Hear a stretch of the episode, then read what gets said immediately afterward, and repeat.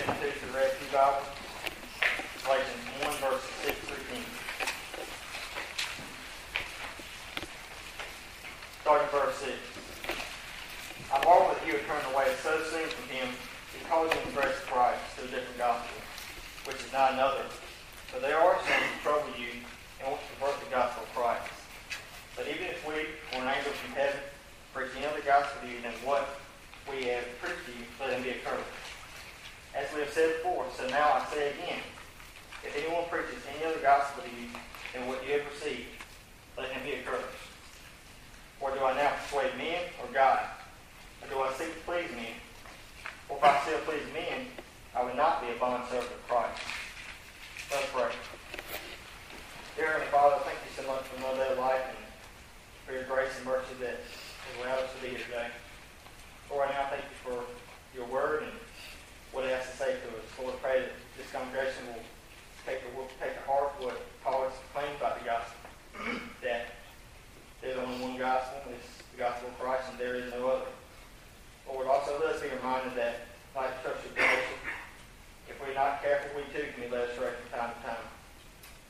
And that even today, there are some who will misinterpret or distort the gospel. Or show us when we distort the gospel ourselves, even if it is unintentional. And that by doing so, we hold fast to your word, and also by doing that, not only do we serve men, but instead we serve Christ. Lord, we pray now if there's anyone here today who does not know the gospel, that today will be the day that they open their hearts to it and become a new person. Praise thanks in Jesus' name. Amen. Amen. Thank you, Noah. Get it right or be accursed. Strong words from the Apostle Paul this morning in regard to the gospel of the Lord Jesus Christ. Uh, think with me for a moment. Uh, if you were, imagine that you were on vacation. So you can uh, pick your spot of vacation. For some of you, it may be uh, right here in Franklin or Nash County, uh, but for some of you, you may want to go to the mountains or the, or the Outer Banks, wherever it may be. But imagine that on a Sunday morning uh, that you chose to go to a local church while you were on vacation. And as you uh, drove up to the church, uh, you were there about five minutes before the worship service started, and the parking lot was full. And it looked like a nice church. People were getting out of their cars, coming in. You walk in the doors, and, and the sanctuary is packed.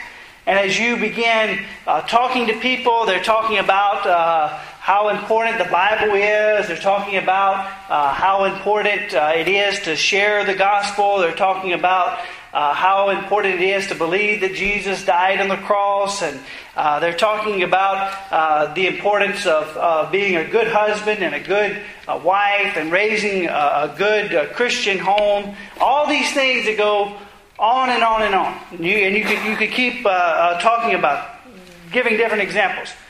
Now, what would your impression of that church be?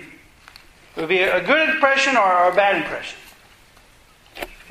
It would be good, right? Uh, and it would be good for me. And you, you would leave there thinking, like, wow, that is a great church. That is a church that obviously is doing some great things. But uh, as one sports commentator would say, Lee Corso, he would say, not so fast, my friend. Because when you think about the situation right here that, that Paul is writing to, I think that he's writing to a church that in many ways could possibly be like this church that I just described. Because you have to remember that Paul is writing not to people who claim to be atheists. He's not writing to people who claim to be uh, non Christians. He's not writing to people that don't go to church. He's writing to people who believe in the authority of God's Word. He's writing to people who believe that Jesus died on the cross. He's writing to people who believe in sharing the gospel. He's writing to people who would believe just about all, if you had a list of things that we believe, that the church of Galatia would agree with you. But yet, Paul has these strong words to them this morning. And it seems to suggest that there is something fundamental and at the core that a church must be evaluated on, and that a Christian must be evaluated on. And it's not any of those things that I named a while ago. But in fact, it is the gospel. Because that church that I just described that you visited on vacation, they could be doing all of those things and be getting the gospel wrong. Because obviously, this was the case for the church at Galatia. These churches, multiple churches that Paul is writing to, they had gotten the gospel wrong. They had begun to distort the gospel. They had begun to lose the gospel. And so this morning, as we look at these warnings and strong words that Paul has to the churches of Galatia, I think that they are very, very relevant to our congregation this morning. So let's look at this passage and unpack it and see its significant for us this morning. The first thing we're going to see is that distorting the gospel is deserting God. Distorting the gospel is deserting God. Notice what Paul says in verse 6. He begins by saying, I'm astonished that you are so quickly deserting him who called you in the grace of Christ and are turning to a different gospel. He's astonished. If you look back in Acts chapters 13 and 14, we give the account of Paul's missionary journey to the churches of Galatia. And some great things happened. There was opposition, but there was also numerous people that came to Christ Jews and Gentiles. People were astonished at the work of God's grace. People were praising the Lord Jesus Christ. Churches were established. Elders and pastors were put into place. All these wonderful things. And so at the end of this missionary journey, if you would have said, well, was this missionary journey uh, to the church, to this region of Galatia, was it a success? Everyone would say yes. It would have been on the front page of the biblical recorder of saying, you know, this many people baptized in the region of Galatia. This many people, this many churches were started. Praise God for the missionary Paul and his laborers and the things that he's done. But it doesn't take long for the work of the Apostle Paul to begin to be undone. And so that's why he, he's writing, he, I'm astonished. I'm uh, befuddled. I don't know if y'all use that word. Maybe that's a Mississippi word. He doesn't know what to do. He can't believe it that he has heard of what's going on with the churches that he planted, the men and women that he led to Christ. And he's astonished. And what is he astonished at? He's astonished that they have turned and they're deserting him who called them in the grace of Christ. So quickly deserting the God who saved them. Instantly, you think about the case of the Israelites. When God delivered them from Egypt and they were in the wilderness, you would think these people have been in slavery for 400 years. And God has done all these miracles, and they're just going to be, they're going to be the greatest people of God ever. And they get into the wilderness. Moses goes up to the mountain to get the Ten Commandments, and what happens? They just are faithful to the Lord, right? But no, what does God tell Moses? In Exodus chapter 32, verse 8, God tells Moses, He says, They have turned aside quickly out of the way I've commanded them. They have made for themselves a golden calf and have worshipped it and sacrificed to it. So you see this trend. God's people quickly turning from Him. In Exodus and here in the book of Galatians, God's people quickly turning from Him. And Paul is astonished by this. says that he was astonished that they are deserting him. The strong word here that, that is the same word that was used to describe a traitor. So someone was of this army, and all of a sudden they switched armies, they would call them this word that's used here in the Bible, a deserter. And Paul is using this word, basically saying, you're, you're a traitor. You're a deserter. You switch teams. You'd be like, one day you're, you're wearing uh, your Duke jersey, and the next day you're wearing your Carolina jersey. You're like, wait a second. What happened here? This doesn't make sense. How can you cheer for Duke and then all of a sudden you cheer for North Carolina? Lord says it's not possible. It's like losing your salvation. Others may beg to differ. But the point is that you would, if that happened, you would think, what is wrong with that person? So, how much more significant is, is that when someone does that with things that have eternal significance in regard to the gospel? And it's important to remember here that Paul is not talking to people who don't go to church. So a lot of times we think that when we think about, well, so and so, they used to come to church, they don't come any, anymore, they have, they've left God.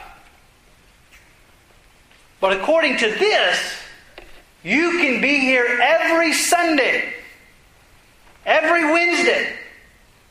You can teach, you can be a deacon, and you can desert God. This was true of the churches here. And in many cases, it's true in our case. But who is it that he is saying they're deserted? Are they, are they deserting Paul? Is he mad because, you know, he, he's not their best buddy anymore? Is this some personal uh, uh, vindictive letter that Paul's writing? He doesn't say, no, you've deserted me. He doesn't say you deserted this or that, but he says you have deserted him who called you in the grace of Christ. Now, who is the one who always does the calling from Genesis to Revelation? Not man, but God. God called creation into existence. He called his people into existence. And the New Testament, whenever calling is taking place, it's God is the one that is calling people. The Word of God is preached, and God calls people to salvation. So that Paul is saying that you, Galatians, you are deserting, you're, you're, you are changing teams. You are leaving behind the God of grace who called you. And when we unpack this, it's important to remember what Paul is having in his mind when he's talking about a calling from the God of grace. Because this is the core foundation of the gospel. And there are numer- numerous passages that we could turn to. But I want to read one to you from 1 Corinthians 1, chapter 26, excuse me, 1 Corinthians chapter 1, verses 26 through 31. And just listen closely as Paul is writing about this concept and the significance of one being called by God in grace. He says, For, for consider your calling, brothers. Listen how he describes the people who have been called in the church of Corinth. Not many of you were wise according to worldly standards. Not many of you were powerful. Not many of you were of noble birth. But God chose what is foolish in the world to shame the wise. God chose what is weak in the world to shame the strong. God chose what is low and despised in the world, even things that are not, to bring to nothing things that are, so that no human being may boast in the presence of God. Verse 30 He is the source of your life in Christ Jesus, whom God made our wisdom and our righteousness and sanctification and redemption. Therefore, as it is written, let no one boast, but boast in the Lord. So basically, Paul is unpacking the essence of the gospel that we are a people of God who don't deserve being saved. God created us to worship Him, to serve Him, and to obey Him. And has anyone in here been faithful to following all of God's commands? Has anyone? The Bible is clear in answering that question. For there is none righteous, no, not one. For all have sinned and fallen short of the glory of God. What is the just punishment of my transgression against God's commandment? What is your just punishment against, for, God, for your transgression against God's commandment? For the wages of sin is for the wages of sin is death. Death is your punishment. Death is what you deserve. Death is what I deserve. And this is why it's so important to understand the gospel means good news. It's good news because I deserve death. And God gave me something that I did not deserve, which is salvation. And He gave me something that I cannot earn, It's by His grace. What does Paul say? He says, You are turning and deserting Him who called you in the grace. Grace, grace, grace. Getting something you don't deserve. If you deserve to be saved, it ceases to be grace. So if you have any idea in your mind of thinking that in some way you are worthy of the salvation you have received in Christ, or that in some way you deserve to be saved, or in some way you have done something good to earn your salvation, know that that is not a calling in the grace of Jesus Christ. That is legalism, coming up with your own religion and own way to be saved. But Paul is very specific here. When he addresses specifically what you are deserting churches in Galatia, you are deserting the fact that there is nothing that you can do for your salvation. That before Christ you are wretched sinners condemned to die. Or as he says in Ephesians, you are dead in your trespasses, by nature children of wrath and insert God's grace, and you have the gospel. The righteous one dying for the unrighteous. God loving those who were unworthy of his love. God offering the branch of peace, the olive branch of peace, to those who are undeserving. And God saying, Any who will simply trust in Christ, repent of their sins, and claim Him as Lord, will be saved from your sins. That there is no works, there is no to do list. And Paul says, You are deserting that. So the question that we have to ask is that are we deserting God? You say, Well, Corey, I'm, here every week. I'm faithful. I do these things. Again, remind yourselves that the people in these churches would say the same thing. But Paul is saying that you have changed the gospel. You have added something to it. And therefore, by doing that, you are deserting God. So know that when we don't get the gospel right, we are guilty of deserting God. So is it important to get the gospel right? If you're interested in not deserting God, it's of infinite value. So the first thing we've seen is that distorting the gospel is deserting God. The second thing we're going to see in verse 7 is that the greatest danger to the church comes from within, not outside. The greatest danger to this congregation comes from within and not outside. It's easy for us to, to lament things going on outside the church.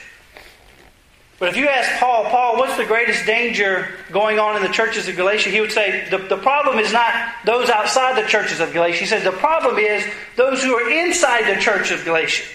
The teachers, the members, people who are there every Sunday. What does he say in verse 7? He says, But there are some who trouble you and want to distort the gospel of Christ. Now, these individuals he's talking about, which will be clearer as we go through the book of Galatians, are what are called the Judaizers. And he's saying that there are some teachers that have come in your midst who are troubling you. They're doing two things. One, that they're troubling the congregation, and they're troubling the congregation by distorting the gospel.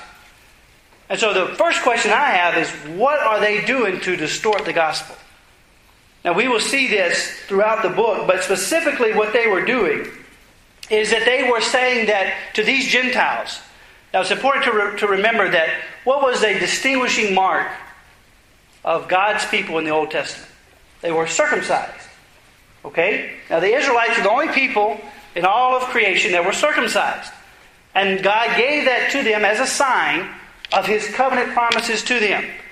So, baptism in some ways serves as a sign of God's covenant promises to us that we give to believers. So, Najee was baptized this morning as a sign that he has received the promise that God will save people. And that Najee accepts that. And baptism is a way of identifying with that. But now, these Judaizers were having a hard time understanding that circumcision was no longer necessary to be identified as God's people. So, one of the things they were telling these Gentiles was that not only do you need to have faith in Christ, but you also need to be circumcised. And in Acts 15, this is very clear in the first verse of chapter 15, where it describes these individuals. It says, But some men came down from Judea and were teaching the brothers this Unless you are circumcised according to the custom of Moses, you cannot be saved. So if you ask these individuals, Do you believe that Jesus Christ is the Son of God? They would say, Yes. Do you believe that He died on the cross? Yes. Do you believe He was raised from the dead? Yes. Do you believe that you must have faith in Him? Yes. Do you believe in the Bible as God's Word? Yes. All these things you could ask them. Yes, yes, yes, yes. But they would say, one more thing though. Throughout the Old Testament, they would use the Bible to argue this. They would say, Don't you know that in the Scriptures, God required His people to be circumcised? And I haven't heard anybody say we're not supposed to be circumcised anymore. So, so yes, you need to have faith in Jesus, but also you need to make sure that you are circumcised. Now you may say, well, well, Corey, I haven't heard anybody in this church say that I had to be circumcised. So we are good to go. We are, we are good. We can close the Bible and go home and eat lunch. Well, not so fast. What is it that the Judaizers were doing to distort the gospel? They were adding something to it. They were saying, yes, you need to have faith, but you need to do one more thing. Now, I haven't heard anyone here requiring people to be circumcised. But do we, in our minds, add things to the gospel? What does it mean to be a Christian? Well, you need to be a good husband. Or, well, you need to make sure you don't have any tattoos. Well, you need to make sure you don't drink any alcohol. You make sure you don't smoke, don't cuss, don't watch R rated movies. And then when you kind of get those things together, you come on to church. Anybody ever thought like that? You might have to raise your hand. If you're honest, you may not have things on that list, but there are things on your list. There are things on my list where we begin to add to the gospel. When you answer the question of the gospel or what it means to be Christian, and you start giving a list of things, friends, know that you have added to the gospel. You need to wear a tie on Sunday. You've added to the gospel. You need to do this. You've added to the gospel. The gospel is trust, have faith that Christ's death was sufficient to satisfy God's wrath against you. And that his resurrection gives us the ability to be saved from the consequences of our sin. That's the gospel. Period. That is where righteousness comes from. So if you think in your mind that you being here this morning, this is a good way to, to, to, to see if we're adding things to the gospel. If you think that you being here this morning makes you a better or more righteous Christian, you have added to the gospel. If you think quitting any type of sin makes you more righteous, you have added to the gospel. Because the Bible says that we are counted righteous through faith. That Jesus' righteousness is given to us by trusting Him. Now, the question you have to ask is can you make yourself more righteous than Jesus makes you? I don't think that's possible. So, all the time we, and I say we, I'm including myself in this, the nature of our sinfulness is to try to save ourselves and come up with, with a, a nice, clean checklist. Well, I've got this sin issue that I want to quit. And so if I can just quit that, God's going to love me more, I'm going to be a better Christian, and I'm going to be more righteous.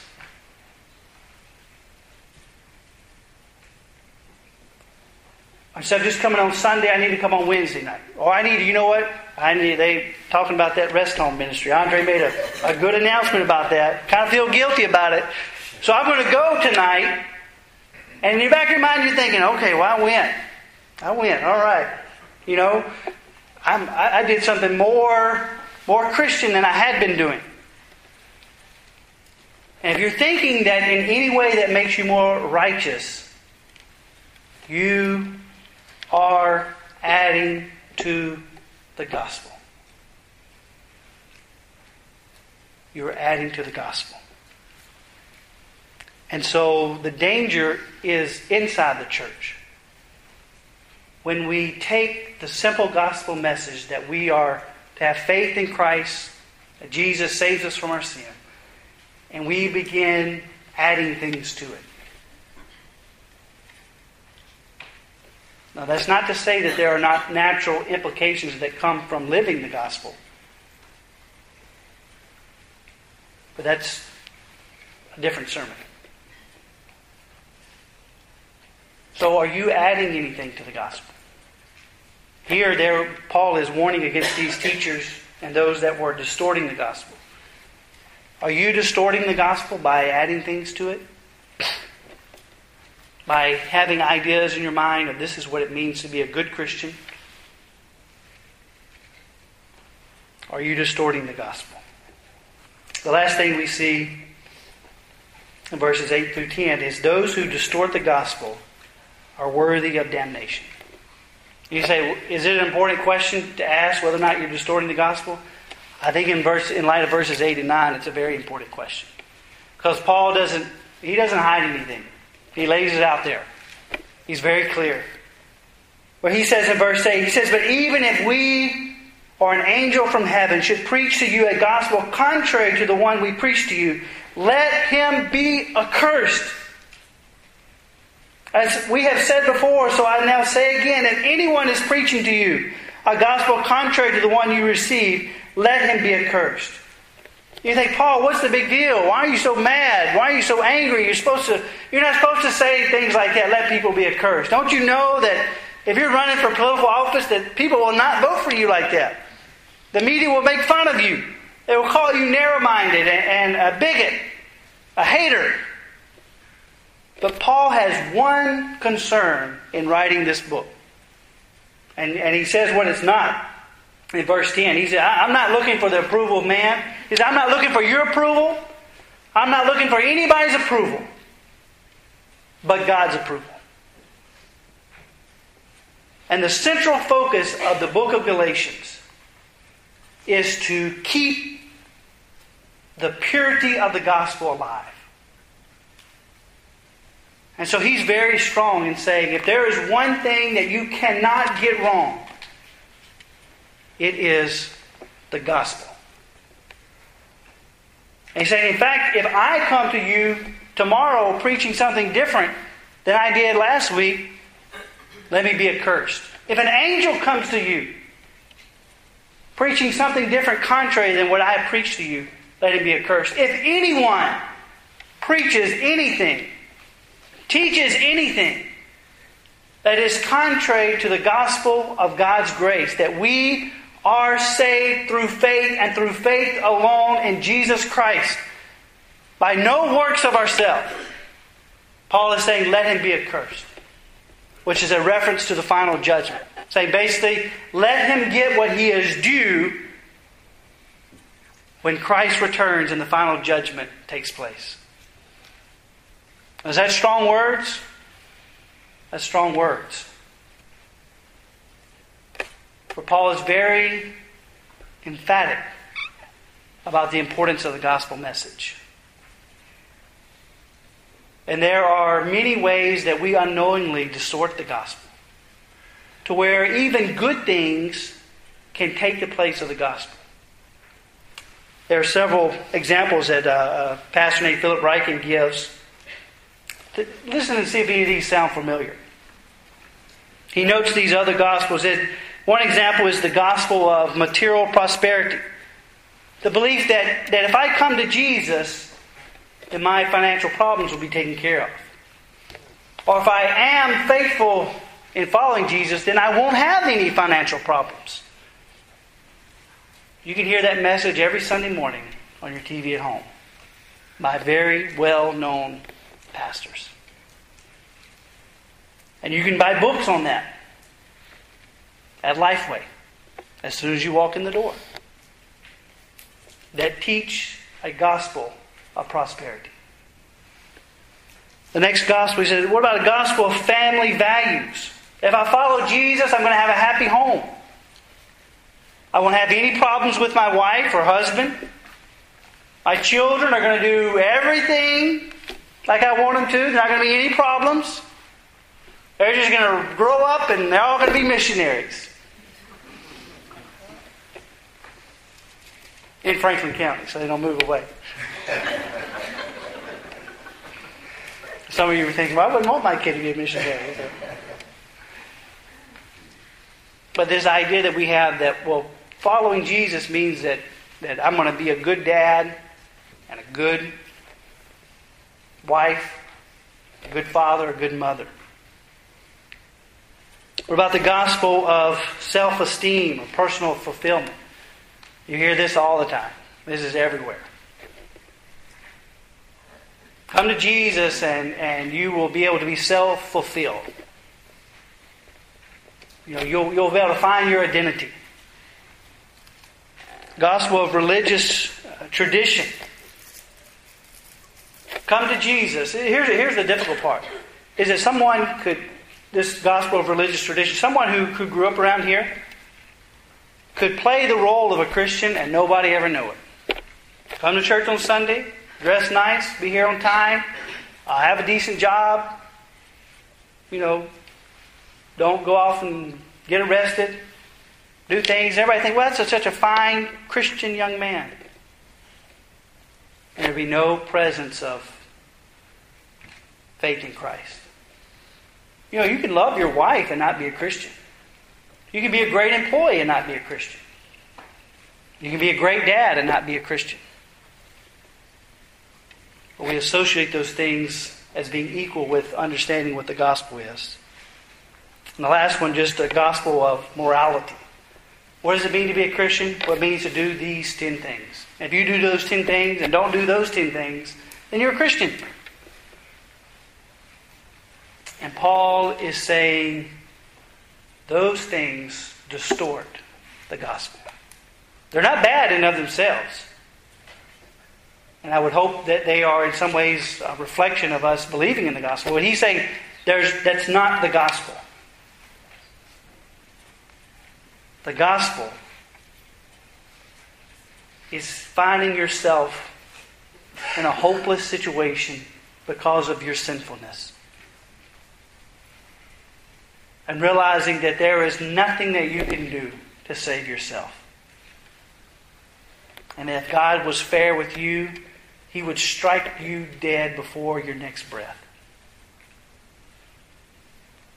And realizing that the gospel is God extending the olive branch and saying to a wretched, undeserving sinner, Here is redemption. Here is forgiveness. Here is salvation. Not because you deserve it, not because you can do anything to earn it, but because I am a God of grace. And I have unconditional love for you. And I have sent my Son, Jesus Christ, to bear my wrath, which is rightly and deserving towards you, but I place it on him. And his death satisfies my wrath against you. And his resurrection assures victory over death so that my Apostle Paul can write, Where is your sting, O death? The gospel promises nothing but salvation from the consequences of sin and judgment. It doesn't promise you a better life from here on out. It doesn't promise you a fixed marriage. It doesn't promise you children that are going to be great. It doesn't promise you financial prosperity. It doesn't promise you a non struggle with sin until Jesus returns. The promise of the gospel is that God will save you from his judgment. Period. Period. Anything that you begin to add onto that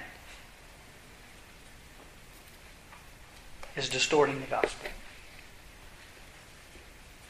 So, how clear is the gospel in your heart? The reality, it, the gospel brings life to a congregation. It is the, the source and the fountain of life for a congregation. Without it, a congregation dies. So I'll go back to my illustration that I began. We have a great crowd today. I'm glad every one of you are here today. And if someone's visiting, they may talk to you and they think, wow, that's a friendly church. They're, they're talking about Jesus. They're talking about the Bible. They're talking about going to the rest home. All these things, which are good things, and I'm glad we do. But are we clear on what the gospel is? Because if we're not, then if Paul was writing to us, he would say, I'm astonished that you at Redbud are deserting the one who called you in the grace of Christ.